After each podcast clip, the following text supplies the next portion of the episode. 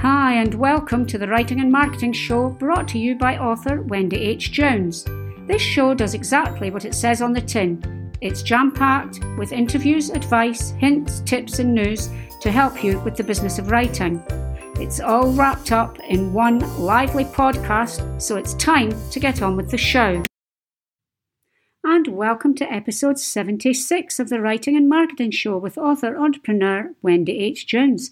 Here we are at episode 76, which I feel is now the downward slope as we screech up to the 100th episode. I didn't think that. Uh, when I started, I would make it to uh, episode 76, but here I am looking forward to episode 100, and I'm glad I'm continuing to do it.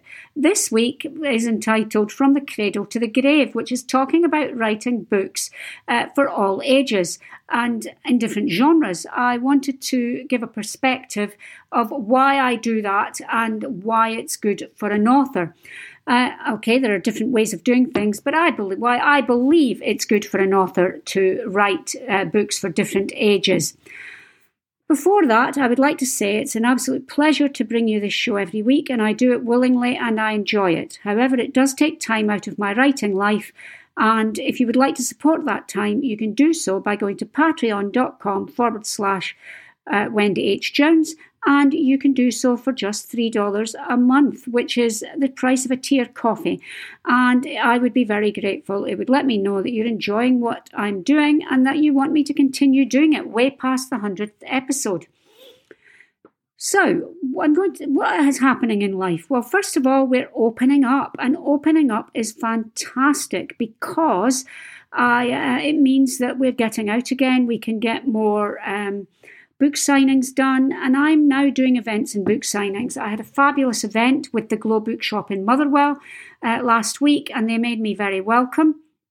I then went and did a book signing uh, in Dundee at the Wellgate Centre on Saturday. This Saturday, I'm going to be in Brechin uh, doing a book signing at the Northern Hotel. And then the following week, I'm going to be at the Dundee Design Project in the Wellgate again. And I'm going to be doing a book signing there. So life is picking up and things are picking up, and I'm glad that's happening because author events and visits are important. So if you're in Brechin and listening to this, you can come and see me, say hi on uh, Saturday, this Saturday. If you're not, then Saturday, the 10th of July 2021, I will be in the Dundee Design Project, and I'm hoping that Killer's Curse will be out by then. It got a bit delayed because of my computer problems. I now have no longer have computer problems, and to be honest, I've learned a salutary lesson in the last few weeks. We are so reliant on technology, and when things go wrong and you can't get them fixed, it is so frustrating. Anyway, to cut a long story short, I now have a brand new, spanking new Apple Mac, which is blue coloured if you're interested.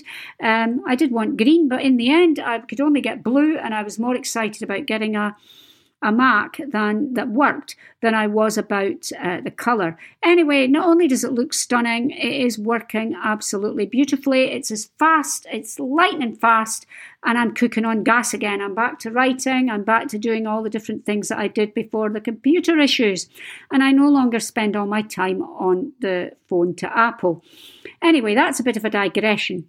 So, I said I would talk to you about why uh, you should write for different uh, age groups. Now, I started off as an adult writer.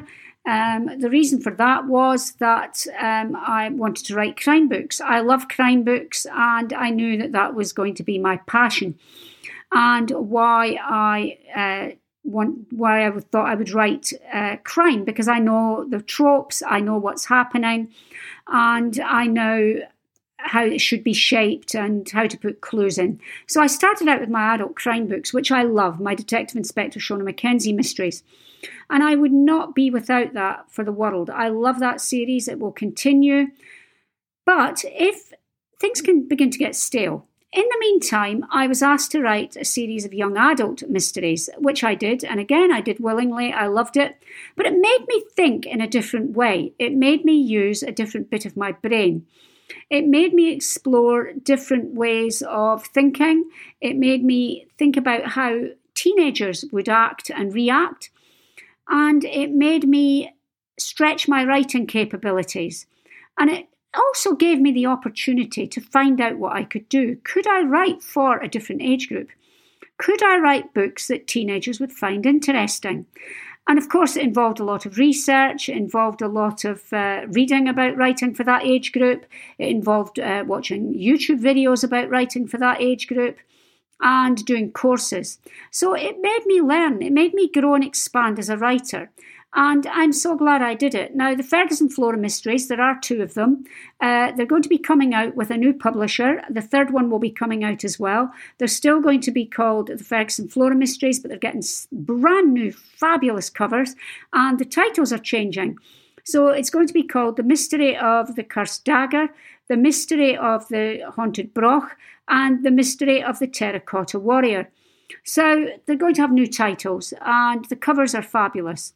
But again, it made me think about what attracts um, that age group. My original covers, I mean, the covers were lovely, but I don't think they were attracting that age group quite so much as they could have done. And I think the new covers will, and my publishers have picked up on this. And the titles, we changed the titles because um, they they they need to be changed when they move publisher.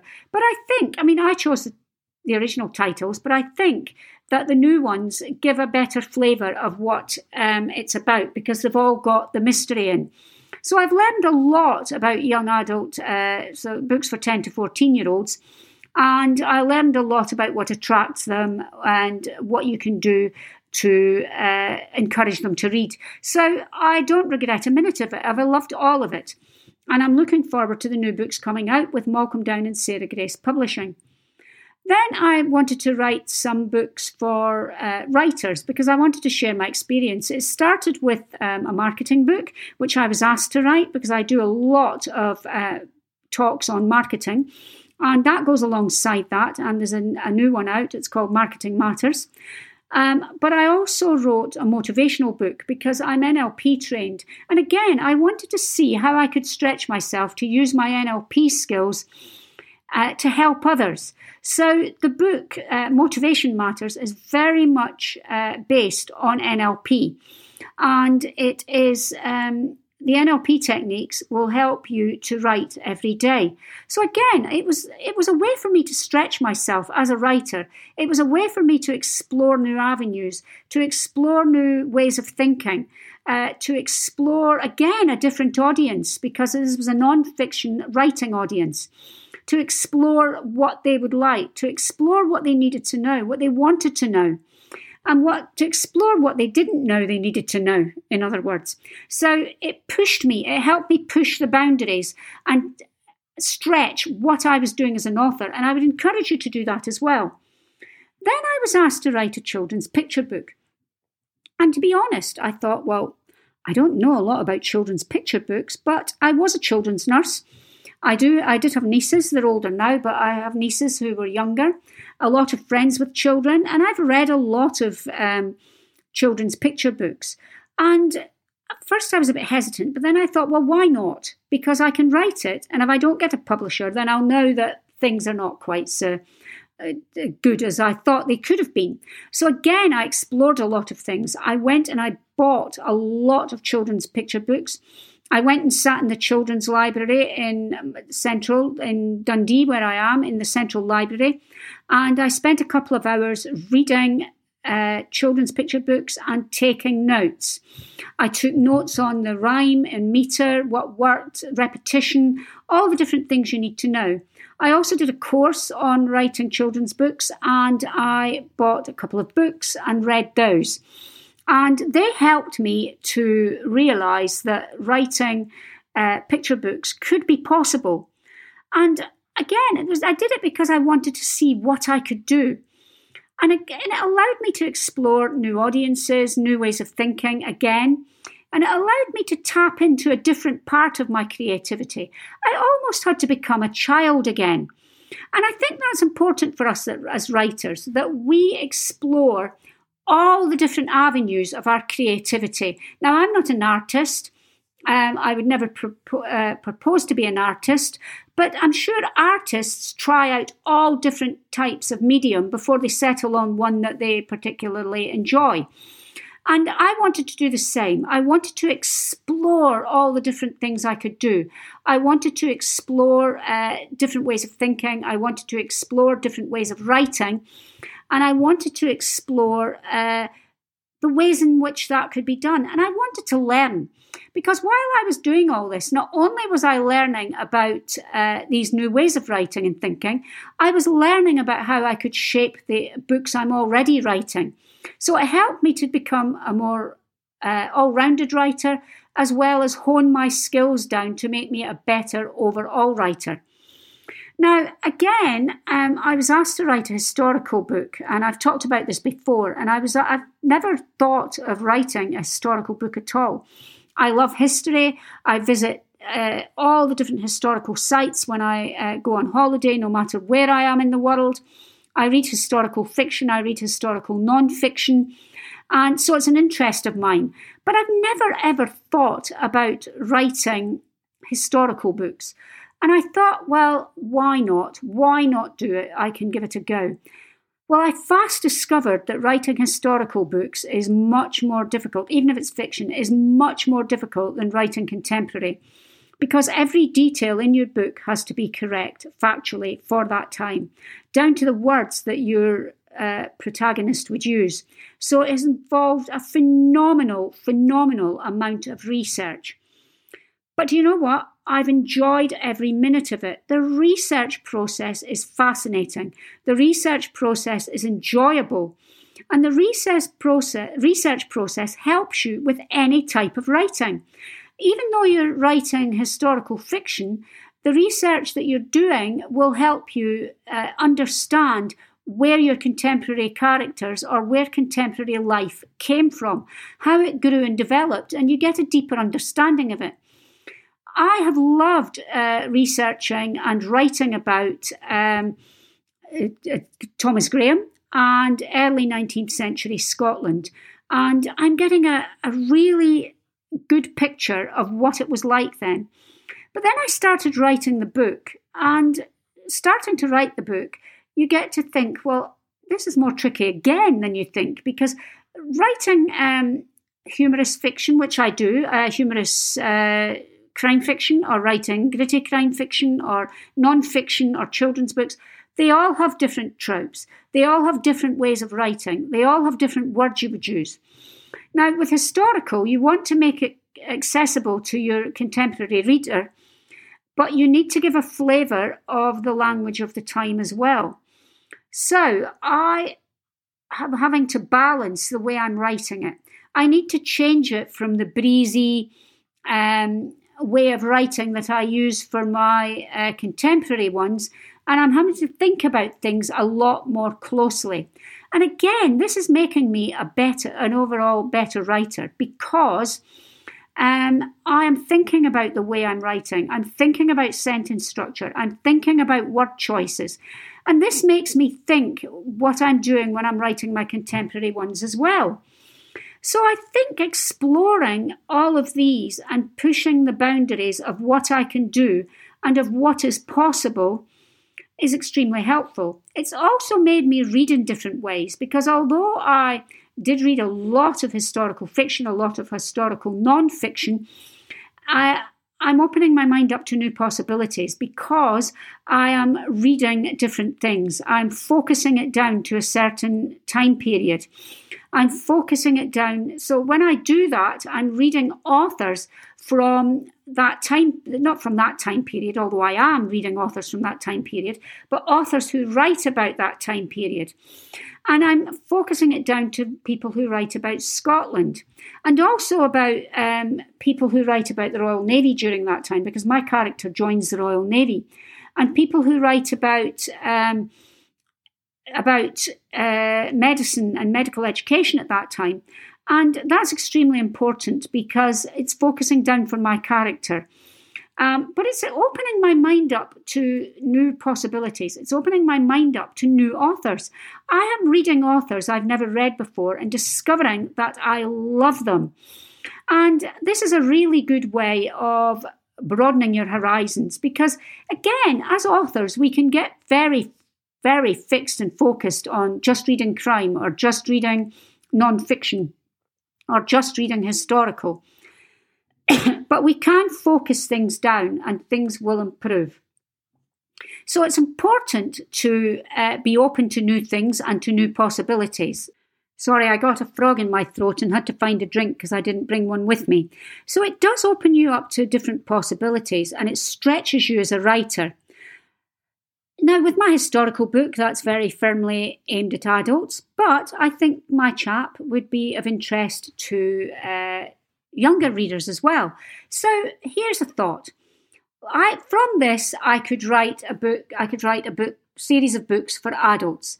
I could write a series of books for uh, young adults. I could write a series of books for uh, chapter books for the age range between um, 7 and 10 or 7 and 12. I could write um, children's picture books about it. I can also do non-fiction books because my non my chap was uh, an accomplished poet, so I could bring out poetry books about him. I could bring out a non-fiction book about his life, a factual book. I could bring out non-fiction books about life at the time. So just one idea shapes itself to many different iterations, many different ways of producing work, many different ways of reaching new audiences. And when you start to write for uh, different audiences, one of the um, questions that is always asked is should you use a different name? Should you use a pseudonym because you will get things mixed up? Well, I have used my na- same name for everything, and there's a good reason for that. The reason I've done it is so that people will see that I write different things. So they might say, well, I've got to buy um, Christmas presents.